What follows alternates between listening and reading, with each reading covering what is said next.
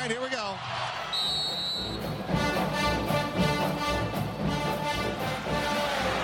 Spreading the court. 10 seconds remaining. They just got to throw it under the basket, under the basket. It's down to seven seconds. It's the Drew for the win. Gone. They did it. Oh, a miracle. Hutchins! Double order! Hit that one from the parking lot. Shock and awe in college basketball. It's not the size of the dog in the fight. It's the size of the fight in the dog. Welcome back, everyone, to the Big Bets on Campus podcast. I am your host, Matthew Cox. Ky McKeon and Jim Root, you'll hear their lovely voices coming through the airwaves here shortly. We collectively are known around the world as the three man weave. We're going to talk college hoops. COVID is crippling our beloved sport, gents, but hey, we're going to hit a ton of games that are still on the slate for the rest of the upcoming week here. Uh, and hopefully, just a select few will still be played, and you'll be able to take our prophetic insights and put them into money making action.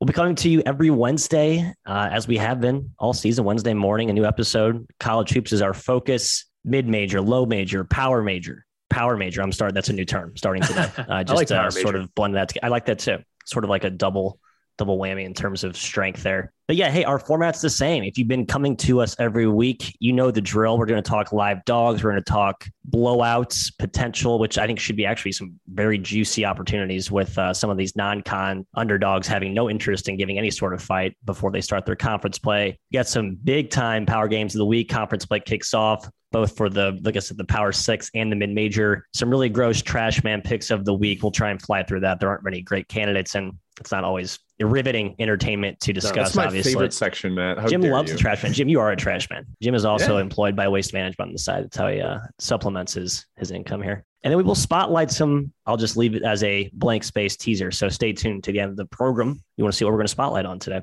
Let's get right into it. First, as we always do, let's make sure we beat our chest. Um, a strong, well, I guess not so strong, but close, but no cigar with our live dogs of the week. We did hit Charleston. Mm-hmm. Um, we didn't miss Kennesaw, unfortunately. We had Brown, Rhode Island canceled. So, as protocol has been so far, we're going to go ahead and call that a win. Um, and we have Pittsburgh and Notre Dame tipping off Tuesday evening, which is yesterday. For those of you listening to this on Wednesday, then Cincinnati, Houston also canceled. Womp womp.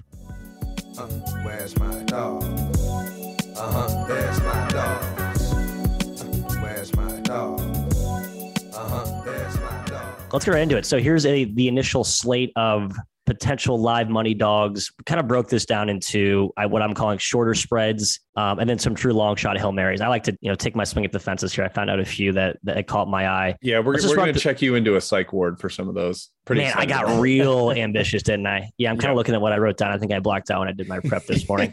Coming back to you right now. All right, so here are the more reasonable, more realistic live dogs. We got Dayton at Rhode Island on Thursday, James Madison at Towson Friday, South Alabama at Texas State on Saturday, Idaho at Portland State. That's the Matt special teaser on Saturday, and then Jim special Gardner Webb at Georgia Hmm. on Saturday. Let's start from the top here in chronological order. Ky, Dayton, Rhode Island, James Madison, Towson, South Alabama, Texas State. What are you Mhm. looking at with these three potential live puppy dogs? Matt, I think all three have merit, man. That's that's why they're on the list. I'm excited. I I really think uh, Dayton. Let's start with that one. Has potential to beat Rhode Island on the road.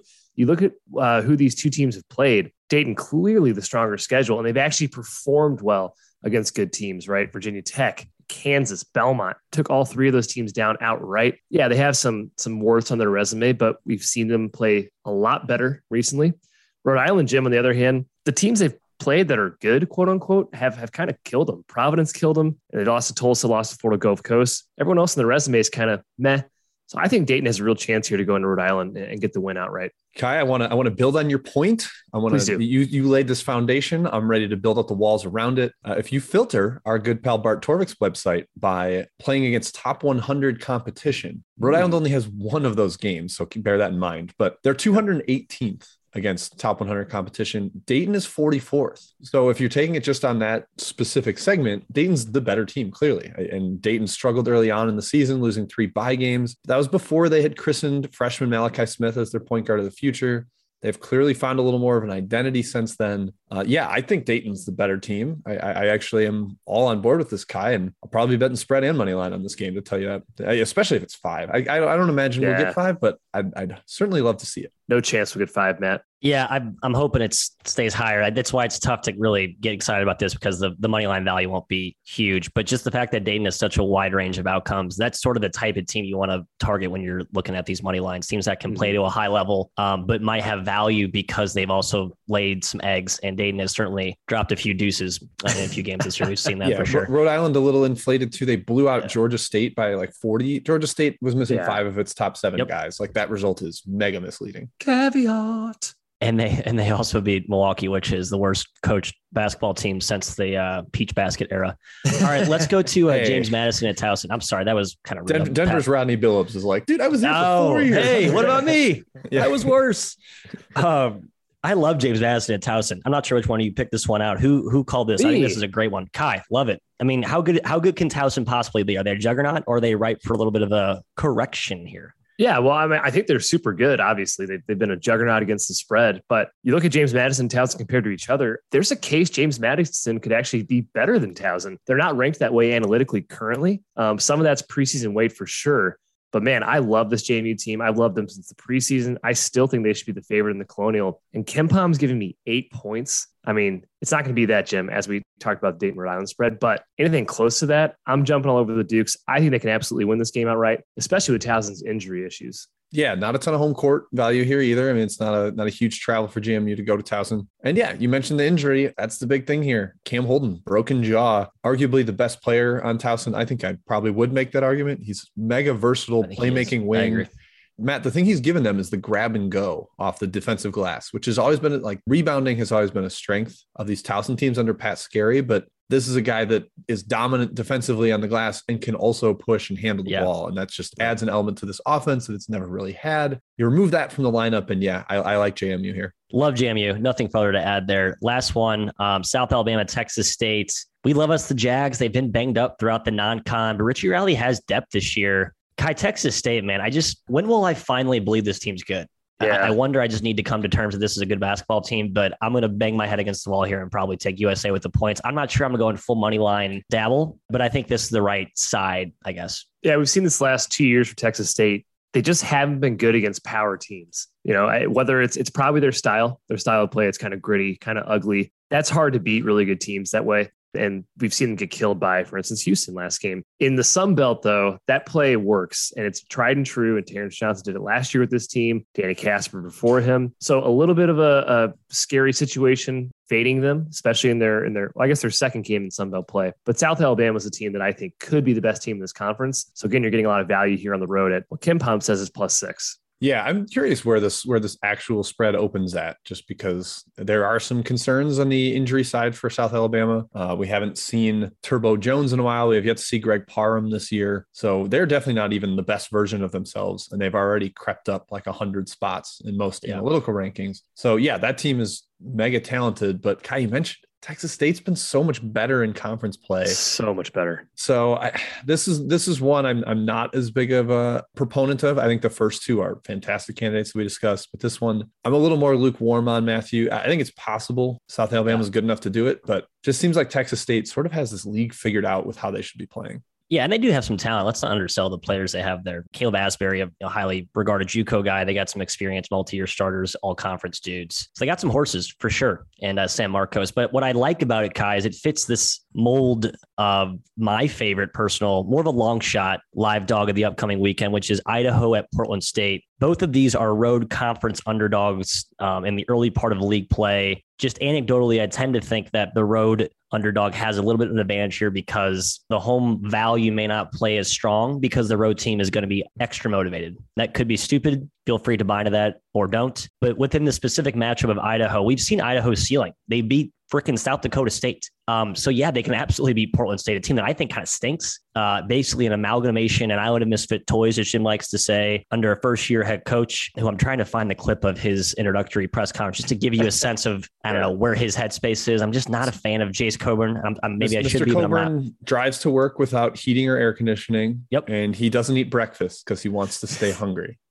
Some would call so that much. gritty, Jim. Others would call that just unintelligent, and uh, that that's where I'm leaning. Wow, and man. I just yeah, I just maybe I drove here to my dad's office for this program, and I had my heat on. It's cold out, so just my personal preference there. I like Idaho. Are you guys going to ride with me on the Vandals, or are you still in the camp of this team sucks and that South Dakota State game was an anomaly? Idaho nearly beat Southern Utah at home too, and Southern Utah Sure. is arguably the favorite in this conference. So you know, it's not like it was a one game aberration for them. They've had a couple really stinky efforts, like, no question about it. But I don't think Portland State should be favored by ten over anybody right now. Like I, I think that's just not a good basketball team. And Ky, you make the point of this isn't our only Vandals opportunity this week. Right. Yeah, they they go on the road to Northern Arizona also on Thursday, which shoot, I don't think that team's a world beater either. Idaho is a fun money line play, Matt, because as you mentioned, you like the teams that are high variance. Idaho can get piss hot from outside. Yes, yes. That's yes. how they beat South Dakota State. That's how they've hung around with these other teams. They can absolutely do that against Portland State or a team like Northern Arizona. And Portland State, I think I like better because their offense is just brutal. They're not going to take advantage of Idaho's admittedly brutal defense. Um, so I actually think you kind of have a, an intriguing play there, Matt. I think your other options later on are, are crazy, but this one you might be onto something. Yeah, and just to remind the folks why Idaho is so, I guess, I mean, they, a they started off ranked in the complete end of the KenPom spectrum. I think 352. They had a couple of good efforts to start, then they lost by 50 to Washington State and then 40 to Utah Valley. So that kind of pushed them back to the end of the spectrum. And then they've been playing well since. So I still think they're a little bit undervalued. All right, real quickly here, Jim Gardner Webb plus four at Georgia. Man, Georgia, what an indictment on the state of your program where you're laying just over a field goal to Gardner Webb. But the running Right. Bulldogs can play. They're good. Yeah, uh, Georgia just lost in this similar situation to East Tennessee State, It's like a two-ish, two and a half, three-point favorite, and they were hot from downtown. Uh, it, Noah Baumann had like an out-of-body experience, and they still lost that game, mostly dominated for the extent of it. And I think Gardner Webb's just better too. You know, no Jailyn Ingram for Georgia; he's out with another torn ACL. Again, this is not a long spread, so don't get too excited about the value you're going to get here. But I think just maybe the idea that a Big South team is going to go on the road and beat an SEC team is going to maybe raise some eyebrows for people. And I, I think I think the Gardner Webb Bulldogs, running Bulldogs, Mhm. get it done here against the regular Bulldogs of Georgia. Matt, it's worth noting, yeah, Georgia without Jailyn Ingram in the lineup, 0 3 against the spread, lost two of the games outright as a favorite. His absence is clearly important for them. Yeah, I've watched the team. They don't know who they are right now. Another thing too I like about this is when you're a power conference team and you're bad, you're fighting an uphill battle because I think mid majors come in and they don't look at you as a bad team, look at you and they say Georgia, oh, like we're hyped for this game. So you you you can't ever you always have to get up for these games. And I think sometimes when you're in disarray, the mental state kind of creeps in. And on the other side, you had a team that's hyper motivated to play you, sort of oblivious to the fact that you suck. And Georgia certainly is in the you suck camp right now. Yeah, not Um, maybe not even oblivious, more of like, oh, they're bad. We can beat them. We can Like beat this, them. I'm not walking yeah. in here like, oh, typical SEC, expect to get beat down. Like, we're, we might be better than this team, guys. Yeah. Mm-hmm. Let's go in and prove it. And multiple teams have done that so far this year. Yeah, G Web is a sleeper title pick for me in that conference. I know Winthrop's a, a wagon, but I think the running Bulldogs have a chance to make some noise. All right, two Hail Marys I just got to mention. I mean, one of you called out Brown at Maryland. We'll get back to that in a second. I swung for the fences here in the OVC. Tennessee Tech at Murray State on Saturday. Tennessee State and Morehead State on Saturday. Both are going to be in the double digit spreads. These are probably both going to lose. And Morehead's been really good, and Murray's been near phenomenal to start the season. But Tennessee Tech and Tennessee State are very talented teams with high upside potential. Their floor is very, very low, as we've seen some absolutely abysmal performances from them so far this season. But again, just kind of cozying up to that same theme I brought up with Idaho and South Alabama. It's the, the road conference underdog. If there's ever a chance where you're going to get the, the the top end of their of their ceiling, it's going to be at the start of conference play, and you're catching a few extra points of value as the road team. Call me crazy. That's where I'm at. So You're crazy. You're crazy. And we wrong, move league, along. wrong, wrong league for that, Matt. OVC is one of the most top heavy Yes, conferences that's in the country. I think if you want to look for some of the dogs, there are other leagues to do this in. I also will consistently push back against your Tennessee Tech is talented roster. Yeah. It, it's the same. There's their three best players are the same three best players as a sub 300 team the last two years. So They- Tennessee State, I sort of buy the upside. Tennessee Tech is just it's a big shrug for me, Matt. I'm stubbornly convinced they have the talent's actually there. I just think John Pelphrey may be a, a poor basketball coach. So maybe that's where I'm I'm uh, I'm missing the mark. Who wrote down Brown, Maryland? I did, but We're Matt, skipping it's- it was more Or just fade uh, Danny Manning. Hey, fade, was- Dan- fade eh. Danny Manning is always a good strategy. I'm here to I'm I'm here for that. So I Yeah, think our fade Danny listeners will Manning. gladly do that. Brown doesn't suck. They hung with UNC. I mean, they they got smoked by Syracuse, but they can hang with a team like Maryland. So if, hey, if, if. Maryland wasn't playing Lehigh tonight, Tuesday, before this will air, I think I'd be more on board with it because it'd be Maryland coming off a little bit of a longer break. But the fact that they get a little bit more of a warm up game, Right. uh, right. that dilutes the value a bit for me. Any hot takes on these other three you guys wrote down here? Ole Miss hosting Florida, DePaul at Butler, and West Virginia at Texas. All gonna be shorter spreads. Yeah, just kind of shorter spreads of more power teams. I mean, I This- think these These Yeah. are the road dogs in conference. they are indeed, and, and Yep. except Ole Miss, they're they're hosting Florida, but Ole Miss, okay, yeah. in power conferences, I think you see more money line specials, right? Um, teams are just more evenly matched in those conferences, so I think any of these teams would be good picks um, during the week. Yeah, I like the West Virginia one quite a bit. Texas is a it's a team I'm looking to fade right now. House So, of Cards. yeah, I don't love that team. I'm sure Chris Beard will shove it up our ass in February, but right now that team is definitely still in in soul searching mode. Th- their top 50 recruit that followed Beard from Tech to Austin already bailed. Already bailed. Yep. So, okay, flag. maybe there's some Alarm going bells. there. Yeah. Love reading between the lines there. Agree. All right, we're going to Blowout City here. Fire in the hole! This place about to blow! We uh, we called LSU destroying Lipscomb last week. We told you to lay any price and any price that you could have laid in any book. Um, you were in the money. Uh, Lipscomb without Asadullah is a complete disaster. Trying to find a few similar spots this week. There aren't too many because conference play is on the horizon. Also concerned that uh, two of these might be canceled. Uh, but I like what the ones you guys picked out here. Penn State hosting Delaware State. That's on Wednesday, and Texas A&M hosting Central Arkansas also on Wednesday. Kyle, go to you here first. Just in a nutshell, my take on these two are: I don't love either favorite as a favorite. Penn State's not the team that has like you know Mach five runaway blowout potential. Texas A&M obviously has some offensive hiccups as well, but but you're punching at two pretty vulnerable pinatas, I think, with the Hornets and the uh, the Bears. Yeah, it's more so an indictment on Delaware State against Penn State. Now, Penn State's coming off a COVID pause. They, they haven't played in 18 days um, by the time they played this game on Wednesday. But Delaware State could be the worst team in the country. They lost to Temple by 37, Wagner by 42, NC Central by 33. Those are some brutal scores. And if you want to use the transitive property, which we we love, Yes, uh, we do. We put a lot of faith in. Yeah, Penn State beat Wagner by 20, man. So Penn State's going to beat Delaware State by 62, Jim. That's how Done. that works. Write it down. It's it, they're they're probably only have like 65 possessions in the game. That's the worry with Penn State as a big Yeah. favorite. They play so slowly. But man, Delaware State is truly, truly terrible. Like there's not a game you can pick out that is like, oh, that's the one I'm really excited Mhm. about. Like their best game was losing to in-state rival Delaware by 11, and that game's always just weird. But we've mentioned it on here before, they lost to non-D1 Salisbury by 13 at home. The stakes. The Yeah, stakes. it's disgusting. St. Francis, New York at home lost by 14. NC Central 33. You mentioned that one. It, it's like over and over. The results are bad. This, this I like this one a little more than the other one, but it's entirely about how bad Delaware State is. Right. Uh, I guess in the same vein, one more non-conference one. You guys wrote down Rutgers hosting Maine. The Black Bears, we thought they might be feisty this season. Maybe it was just me. I was probably on my own island. They have not been.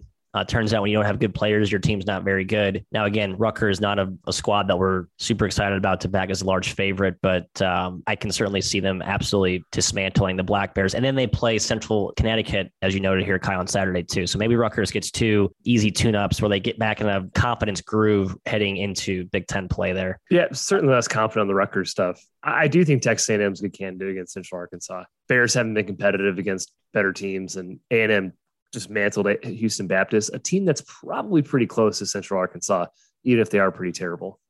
A&M's probably a, a solid candidate there. They're back to full strength. They had a couple guys miss the previous game, but they they returned for Dallas Christian on Monday. So they're they're full strength with their deep pressing squad. That's important for them uh, from Yeah, the, the way they play. Rutgers is 0 3 against the spread as a 15 point favorite, including an outright loss and an overtime win against Lehigh. So I don't trust that team as a big favorite, unfortunately. But I'm with you on A&M, Ky. You guys also had Grand Canyon hosting Chicago State and UAB hosting UTSA. Jim, I like your historical precedent of Chicago State traveling to the desert, and it has not gone kindly, to put it lightly. No, way back when they first joined the league, they were competitive, but their last five trips to Grand Canyon lost by 24, 34, 34, 23, 15. I know this is sort of a different Cougars team. They're definitely more competitive than they've been in the past, but Grand Canyon's better too, I, I, arguably, than some of those teams. They've got a couple big time down transfers on the squad. I think I would take Bryce Drew over Dan Majerle. So I think this is a better coach version of Grand Canyon. Yeah. I know we talked about road teams, road dogs motivation in conference, but this is also not a sleepy spot for the home team. Like, Right. I, I don't No. think Grand Canyon wants to be like, ah, it's just a conference game. Who cares? So I kind of like the Antelopes. I go back and forth on that anecdote, Matt. The uh, motivated road team first game in conference. I don't know. I, Yep. I think the home team is, like Jim said, just as amped up to kind of kill the road team in their first conference game. And we've seen, I think last year, if I'm not mistaken, even with the COVID pauses, the Big Ten comes to mind, where home court was just ridiculously strong Yep. to start off out of the gates. Now that's just a one-off story, of course. I, I need to see the full data set, as you like to say. Yeah, I don't have that data. That's locked in a black box somewhere. Well, actually, I do. I just haven't massaged it yet to procure mm-hmm. those numbers for you. I guess I would specify that anecdote is specific more so to larger underdogs, perhaps. Again, completely anecdotal. So who knows? All right, let's go to the power games, plural of the week. It's going to be a barn burner in SEC country. We kick it off with two SEC showdowns. I just want to start it off with this. Alabama is hosting Tennessee. That's on Wednesday, and then the other two are Saturday. So we have two SEC Wednesday night. It's tonight, folks, listening to this podcast uh, in a timely manner. Alabama hosting Tennessee. Auburn hosting LSU. Ky, we want data. We'll give you some data. Auburn, Alabama, last three seasons are 39 and 29 against the number at home. We talk about home Auburn being a wagon. I think people forget that Alabama is pretty dominant in front of their home crowd as well. Just two styles that play so well in front of their home fans. Uh, what are you looking at in these two matchups here?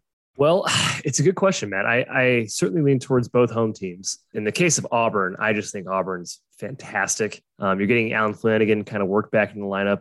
There is a world where they're the best team in the SEC, and they're not really getting treated as such. Plus I 900 to win the league. Yeah, they have so Crazy. many so many weapons. They have a coach in Bruce Pearl who's obviously taken them to the Final Four in recent years.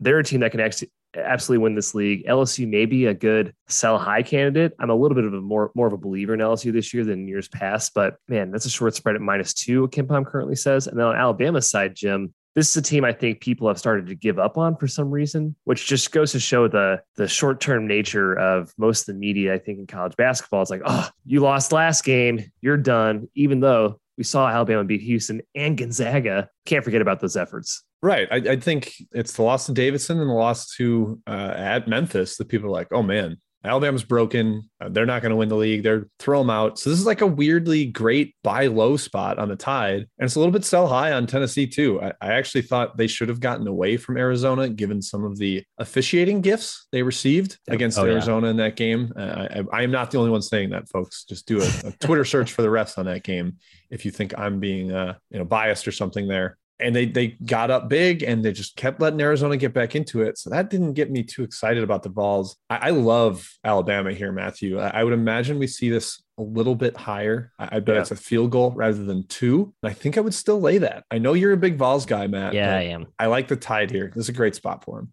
I am a big Vol guy, but uh, great spot for the Tide, and I think it's a great buy low. Agree wholeheartedly. Ky, on the whole Auburn thing, man, I looking at LSU right now. They have crept into.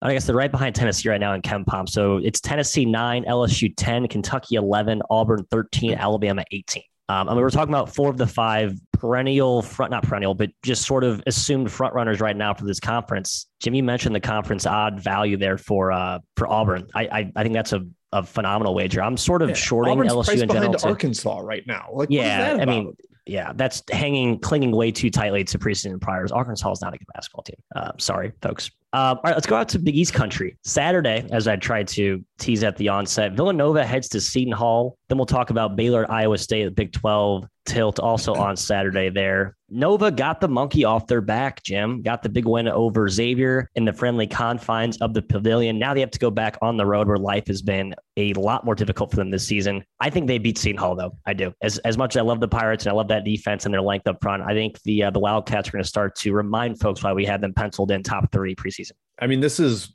ultimate narrative game here. Is the baton being passed in terms of favorite atop the Big East? Are we going to see two loss Villanova? I believe after they lost to Creighton was the first time they've been under 500 since the Big East realigned. They were 0 and 1. So if they lo- they lose again here, it'll be the second time when they're potentially sitting at 1 and 2. Or Matt, the other side of the narrative is like you mentioned, they go in, they smash Seton Hall, and we're like, oh yeah, Villanova's really good. They're the best team in the Big East. We all gave up on them because Baylor throttled them and then they lost to Creighton too. But I think they're still the best team. I would side towards Villanova here. The question for me is, is do we see Obiagu back for Seton Hall? And they'll have a game before this one uh, against Providence where we'll see whether you know he's in the lineup or not. but he's not really a help in this matchup, Ky. Yeah, he's right. not going to be able to defend in space against the way Villanova runs offense, and he's not an offensive threat on the block. So that and that's how you Mm-hmm. exploit Nova on V. So I, I almost think it's better for Seton Hall if he's not playing. Yeah, he, he's going to park in the paint and Nova would be like, okay, that's fine with us. We play five out anyways, and we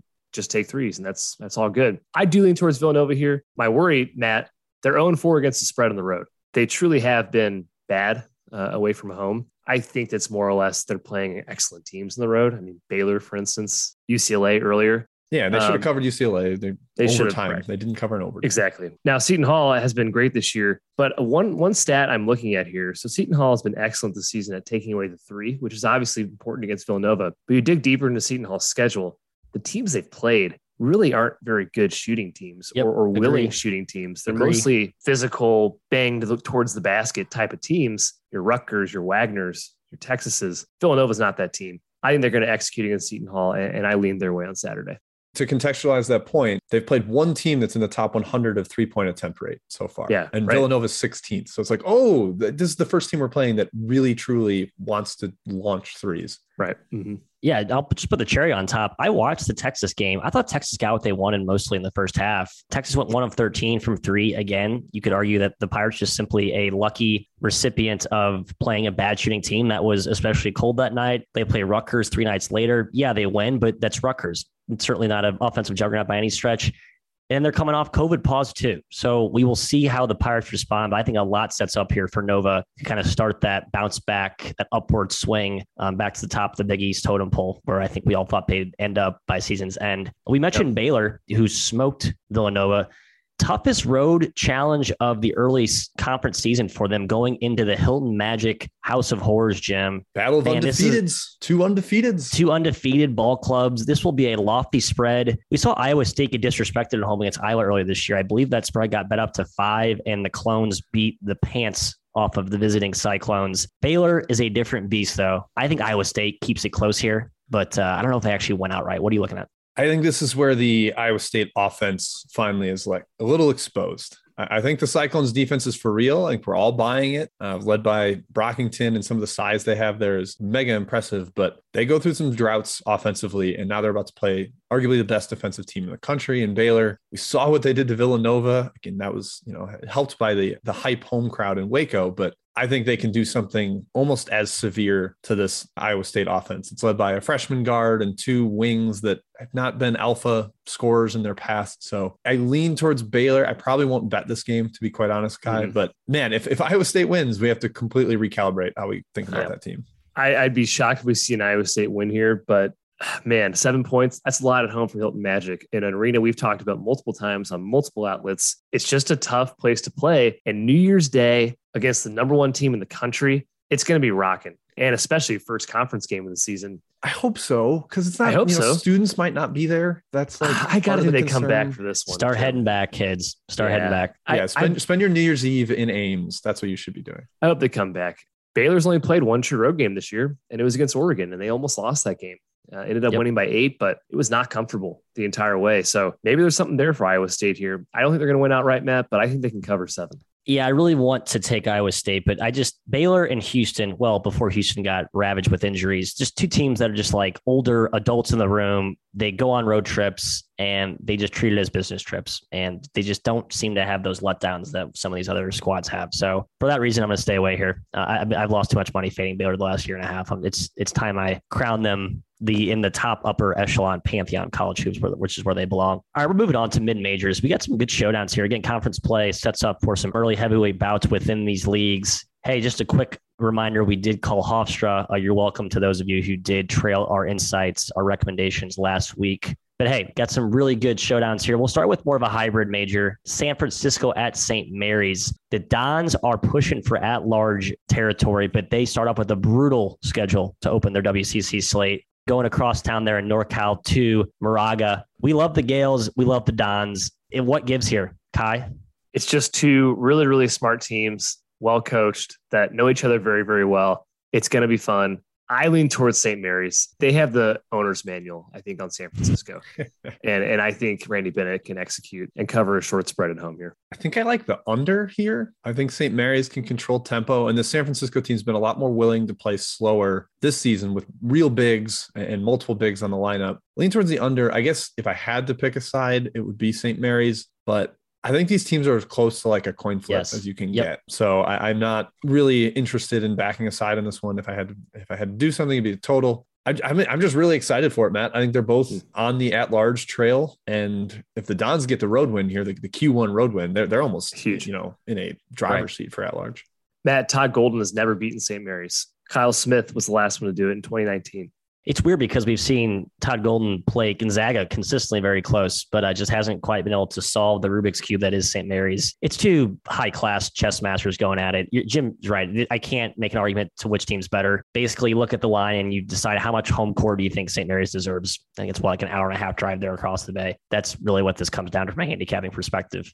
All right, we got on to two or three true mid-major clashes. South Dakota State at North Dakota State, Delaware at Charleston, Western Kentucky at Louisiana Tech. All six of these teams with legitimate claims to potentially winning their conference. Let's start with the Dakota Showdown here. North Dakota State, Jim, is a reinvigorated ball club. They started off on a sour note, but man, they have started to hit the gas pedal as of late, showing signs of the Hit- team that I Hit the they're hitting the diesel, the Sam The. Diesel diesel.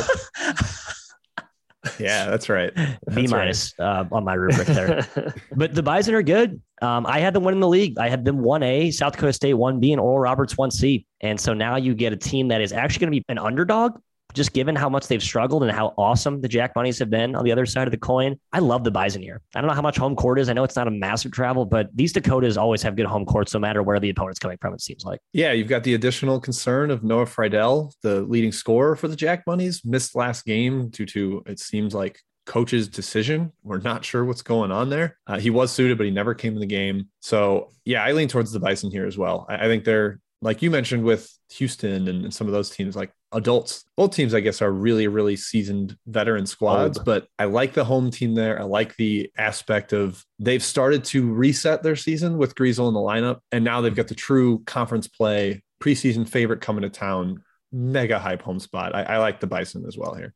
It's one of these games that's a different sort of handicap when you get in conference play. These teams are huge rivals, obviously. North Dakota State always plays South Dakota State close at home. Last year, they lost by one. Two years ago, they won in overtime by two. It's going to be a close game. It's going to be one possession. So you're giving me more than one possession, Matt. I do like NDSU here. Take the points.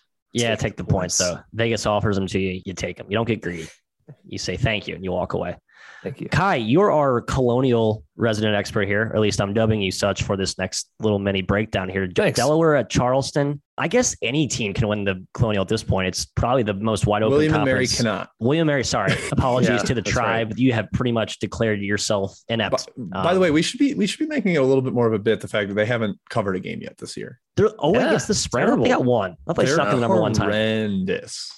Delaware Charleston, Ky. The Hens Yeah. versus our beloved Cougs and Pat Kelsey. I lean the Cougs. Yeah. That's my take. I yeah, I mean, I, I still love Charleston. They lost Fah'Mir Ali to transfer, which was super weird. He was playing major minutes for them. I, I don't I don't know why he transferred. Maybe it was personal. John Meeks has been out of the lineup. He was Bucknell's supernova last year. He's been very good for them, and they still went on the road and beat Old Dominion. Pat Kelsey has just so many horses on this team. They, they go so deep. They play at the fastest tempo in the country against a Delaware team who's definitely good. I think they come out and they win this game at home uh, in their, I believe it's their first conference game of the season. It'll be Delaware's second conference game. Yeah, and Delaware's had injury issues of their own. Ryan Allen has been out, key guy for them. Andrew Carr was in and out of the lineup. Yeah, I, I think there's a chance we get Meeks back. I think he was like close to Right. playing Mhm. before Christmas, and they probably wanted to hold him out for conference play. So if you give me, yeah, even there's like a 60% chance that Meeks plays, I'm all about the Cougars here. I still think they're undervalued in analytics, and, Yes. and that makes them undervalued in spread calculations. So, Matt, I, I think the Cougars are every bit as good as Towson and Hofstra and this team's atop the league. So I, I like them to get this this opener at home. With Meeks, a healthy and effective Meeks, I agree with Jen there. I can't believe I'm making a comparison to Idaho, but you're right. I think Charleston is still undervalued by the metrics, largely due to their preseason priors, rooted in the fact that it's a new coach. a completely overhauled roster and a couple of results that have basically kept them in the undervalued side of the spectrum there. So agree. Find me Uh, another college basketball podcast that's making Charleston Idaho and, and- Idaho comparisons. Does it's not out there? doesn't exist. and if it does, they probably shouldn't exist. So makes us question our our viability here. Ky, Conference USA, one of the three patriotic leagues in this fine nation here. Louisiana Tech, Kenny Lofton and the boys hosting the tops. I like Western Kentucky, but I always like Western Kentucky. Starting to kind of round into form now. We've seen La Tech play good ball late, gave LSU all they could handle. I think this is 1A, 1B in the comp, sorry, 1A, 1B, and 1C along with UAB. Uh, North Texas, apologies. I think you're just a cut below. This is going to probably open up La Tech just about a field goal, maybe a little bit higher, depending on where the odds makers have Western Kentucky. They're kind of a tough nut to crack with the Yeah. roster fluidity throughout the season. I like the tops. That's it in a nutshell for me. I did too, man. Like KenPom plus five. Yeah, I don't know if we see it that high, but Western Kentucky's lost to Kentucky by like 30. It crushed them in the analytics. So the hope for us is everyone overreacted to that and, and move them down a little bit because they're a great buy low candidate, I think, especially heading into conference play. They have historically done well in, the, in Conference USA. And Jamarion Sharp, man, that's a pretty good matchup for Kenneth Lofton. If you're going to pick one guy, a 7 5 guy who blocks everything in his path, pretty good option. Yeah, I, Lofton makes his makes his hay going through people, Mhm. separating in the shoulders. He's a very wide dude and finishing over the top. You can't do it against Sharp. Oscar Tshiebwe couldn't do it against Sharp. Problem is, we don't know if Sharp's playing. Yeah, Sharp big. rolled an ankle, eh, officially called a sprain after that Kentucky game. If he's not out there, Kenneth Lofton could have 40 and 15. Yep. It, it could be just a complete demolishment. You need to make shots against Western Kentucky too, especially with Sharp out there because they zone. They just want to keep him near the rim as much as possible. Louisiana Tech, not an elite shooting team. Keaston Willis has given them a little bit of that, but I don't know, man. I I, I kind of lean towards Louisiana Tech regardless, especially if Sharp is limited or out. I know you guys are big Hilltopper guys. I haven't totally bought in on them. I'm sitting here waiting to see when Keith Williams is going to get ruled eligible. NCAA, Yeah. are you Where out is that, there? Where No, they're are not. you? So Yeah, they're sleeping at the wheel for COVID and they're sleeping at the wheel for everything else. Once Williams is in the lineup, I think WKU is going to be monster buy low, but Yes. right now, not quite as sold yet. Yeah, NCAA is on the college six week Christmas winter vacation schedule, which we all miss so much since we've graduated in 2013. Um, I'll add this as an angle. Both teams do play Thursday, so this will actually be the second conference game for both teams. Western Kentucky, the last two years under Stansbury, has been very much a if the spot's good, they play well. So if you see the tops maybe drop one to start, I believe they play Southern Miss, though, who's been kind of bad. So it's unlikely they lose. If they Mhm. do, and we've seen them lay eggs in certain spots before, I think they're going to be a really good live dog here at La Tech. It's also huge that you get a game to see if Sharp plays. I, would- I Yes, would right. imagine they don't force him in that game because Southern Miss is terrible, but keep an eye on the mm-hmm. box score. little load management action. Yeah, I like that angle. The Trash Man Pick of the Week. I'm the trash man. Just throw me in the trash. You're garbage, and you know it. Totally unreliable. Is that it? Undependable. That's it. You've been told off. How do you like that? Good. All right, we're up to segment number five, the Trash Man Pick of the Week, and it is gross and ugly. We're gonna fly through, I think, what two games here? Oh, the Delta Devils. Whenever we get to talk Delta Devil hoop on this podcast, the people's ears perk up instantly. And they're going to South Florida. I'll be honest, I think I'd rather watch 10 straight games of Delta Devils than I would of USF basketball. There isn't a more Yeah. mind-numbing, eye-bleeding offense than the Bulls Ky. It's a team that's completely devoid of shooters that's trying to implement a Princeton style offense. It's like Yeah. like trying to spread Square peg, round hole. yeah, thank you. There's a better analogy that I will think of as you finish your point, but it's gross. It's not good. What are your thoughts on this? Uh, S- South Florida, you expect the SWAC teams, the MEAC teams, the Southland teams to rank low in offense. You don't expect an American team like South Florida to rank 337th in adjusted offensive efficiency. What are you doing? How is it even possible with the caliber of players you can bring to that school? They're the third worst three point shooting team in the country. It's just terrible. And of course, Mississippi Valley State, they're one of the worst offensive teams in this country, too. Can't shoot. It's going to be a brick fest. Spread's huge.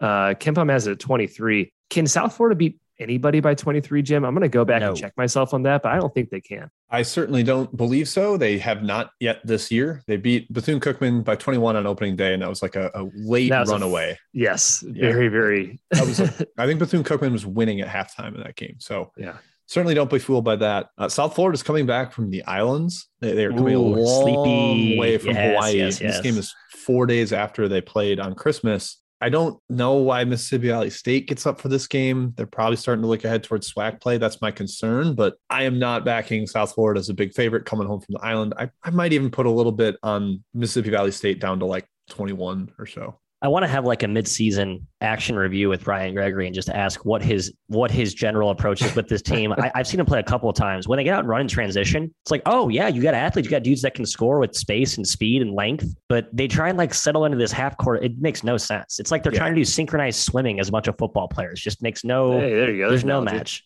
There's no match. Yeah, find it. Found it just uh, five minutes into that segment. All right. There's other games we wrote down here for the sake of our interest and the audience. We're going to move on to spotlighting. Drum roll, please. Two bid potential at large leagues, talking the Atlantic 10, the American, the Mountain West, and the WCC, the four hybrid conferences with multi bid potential tipping off over the weekend. So I want to break they, down some key matchups got, here. They've all got huge games for huge games. potential like mm-hmm. two bid status, multi bid status.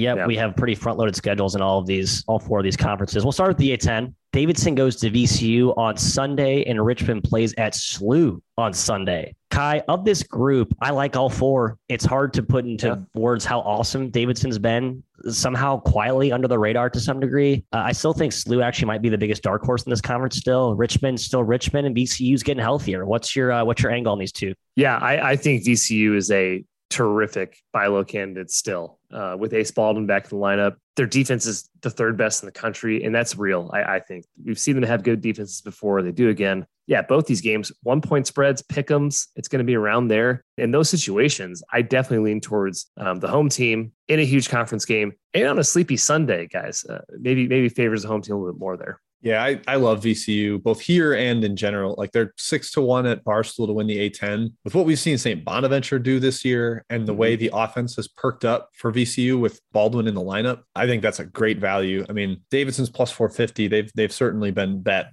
to the point where I don't know if it's quite as functional anymore in terms of getting good value. But VCU, I, I think, is still somebody worth looking at. And I think the athleticism can really bother Davidson yep. here, Matt. Davidson just beat Alabama, which is obviously a very athletic team, but VCU is on a different level defensively. Like they're, they're just more connected. Yes. Uh, they're going to play a little bit more in the half court, force Davidson to execute, which they can. But I, I think they expose Foster Loyer quite a bit in terms yep. of his his lack of burst as a point guard. I agree. I don't think Bama turned up the heat enough on the Davidson ball handlers who have been awesome this season, but you have to make them uncomfortable. If you let them run their stuff, they will slice and dice you to pieces. Uh, VCU will not let that happen. I like the Rams here. I know strong take for me on the Billikens Richmond showdown. I want to see both teams make the tournament. I feel bad for both programs given the injury luck they've had. So another good mo- note here is that these are the second conference games. Mm-hmm. You're looking for that bounce back or yeah, keep, you know, keep an eye on what angle. happens in the first one. Definitely. Lineups especially yep. as well. Yep.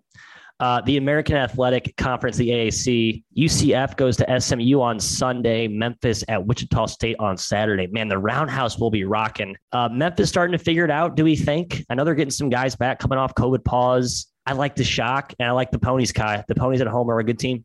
Yeah, and and and UCF, Matt, is a team I was looking at the other day where I just don't understand how they can't pull away from some of these teams. Like the North Alabama game recently, a nine point game right before Christmas that just sits wrong with me. This team is absurdly talented, absurdly experienced. They should be very, very good. And they just kind of play to their level of competition. Now, that's good when you're playing a better team like SMU. It doesn't give me the, the warm and fuzzies. I think SMU is kind of on a mission now. They've woken up a bit. I definitely lean their way. As far as Memphis and Wichita State, the home court factor is huge for Wichita, but they've they've had guys out of the lineup, and Memphis might be a team also, Jim, that, that's woken up recently. Yeah, the, the one I think of these two games, my bigger lean is towards Wichita. I've seen them compete with size and athleticism. They they took Arizona to overtime in a neutral court, which was insanely impressive to me looking back. And Memphis, I think there's two schools of thought. It's they found it, they beat Alabama, but that was fueled by the big home crowd. So either they found it or it was kind of a one-off like big spot home run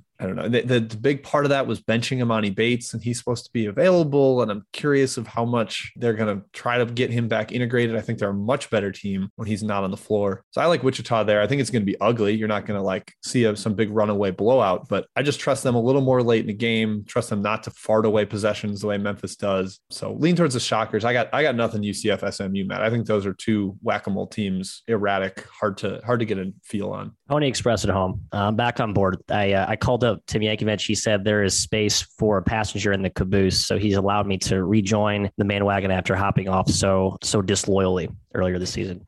All right, Mountain West. We're headed west. San Diego State at UNLV on Saturday. Boise State at Wyoming on Saturday. The Pokes is really the story for me. How good they've been to start. Um, I had moments there. They're coming back from the island, though. Jim, does that worry you in terms of a letdown against a Broncos team that is quietly surging? Quietly worries, surging. worries me a little. They do have longer time off than South Florida. South Florida's playing four days after they played in Hawaii, and they're going to the East Coast, whereas Wyoming's playing seven days after, and they're going not as far across the country. So I'm hoping that they will not have any sort of you know jet lag. And I just think they're better, to be quite honest. I mean, Armus is a decent matchup in the paint for Ike. And if you can get him in foul trouble, then that's where Wyoming really struggles when Ike's not on the floor. But it's just, I guess, kind of both teams can score to me, Ky. Yeah. The athleticism of Boise slashing is going to have an advantage. Wyoming's execution inside and with their shot selection can score. So maybe a little bit lean towards an over, but I also like Wyoming. I think this team is really good, maybe still a hair undervalued this year. Yeah, I, I think Boise's figured it out. I don't think people have noticed. They've won six straight. They've covered the last four. They obviously have a huge game against Fresno State yesterday when you guys will be hearing this podcast. But they're they're a team I I'm not excited to step in front of. The one thing for Wyoming, the home court's excellent, and now they actually have a good team this season to back up the home court. Um, it's certainly not a team I'm looking to fade uh, in their own gym. Yep, I love the Broncos. They got a freshman, Tyson uh, Degenhart. I could be getting that pronunciation incorrect. He's been an absolute fireball in the wake of Doutrive's departure from the team. Completely lifted that offense. So that team needs shooting, and he has provided it in spades. All right, finally, we got the WCC. We talked about San Francisco at St. Mary's earlier. Gonzaga goes to LMU on Saturday. BYU goes to Portland on Saturday. These are going to be big double digit spreads. LMU's dangerous. They got talent, but Gonzaga's in a different weight class feels to me like it could be a runaway. But if there's a spot or a, a, situation where the Lions flex their muscle, which team that many had pegged top 75, my goodness, preseason, Ky, uh, is there any chance the Zags are on upset alert or is this going to be a 10 point, 20 point demolition? Yeah, I don't think it's upset alert. I think they could cover a 15 point spread. Gonzaga's going to get every team's best effort this year, but the problem is they've been getting every team's best effort for every single year, and it hasn't really phased them too much. This year is probably the closest these two teams are going to get in terms of ability level. Last year, LMU was really good, but Gonzaga was on a different planet. LMU should be a lot better this year, or at least the same as last year. And Gonzaga taking a slight downtick. I think LMU probably thinks in their head they can hang a little bit. So I'm probably leaning their way as a dog. Absolutely not outright. Yeah, I, I the matchup here, like last year, LMU had a seven foot two center that at least helped them patrol the paint. This year, they're small inside. They're playing Eli Scott and Leaupepe most of the time at big man. That's like six six, six six, and that's good luck with that against Drew Timme and Holmgren. I think they're going to get dominated inside. I sort of lean towards Gonzaga just mostly from a matchup perspective. The other one, Matt, I like the home dog though. I like your pilots. Fly on, baby. Yeah, BYU is they've had some good games since they've lost their two interior cogs with uh, with Harward and um and Baxter. Baxter. But I just think this team has lost some of that muscle, and it, it showed at times. They've looked vulnerable, relying a lot on Te'Jon Lucas and Barcello, who have been really good. And Mark Pope's a phenomenal coach, but uh, you're not going to coach circles around Shantay Legans. He's been excellent. He has okay talent, and they play smart. They play analytically sound. And I think the Pilots are going to keep that one close. Maybe not like two possession close, but certainly within 10 points. I think that's a pretty good underdog, a home dog to start conference play in WCC. Portland's a team you can smash inside, and Yes. BYU doesn't have that ability anymore. Yeah. They're not they're not like a own you inside type of squad anymore. Right. I believe Legans needs one more win against D1 competition to match Terry Porter's high in Terry Porter's Man, five that's a seasons tough look at for the helm. Terry. What's Terry up to right now? Wonder what he's I up don't to. know. No Uh, he yeah, and Rodney guess I don't Billups are are playing checkers somewhere. right. right.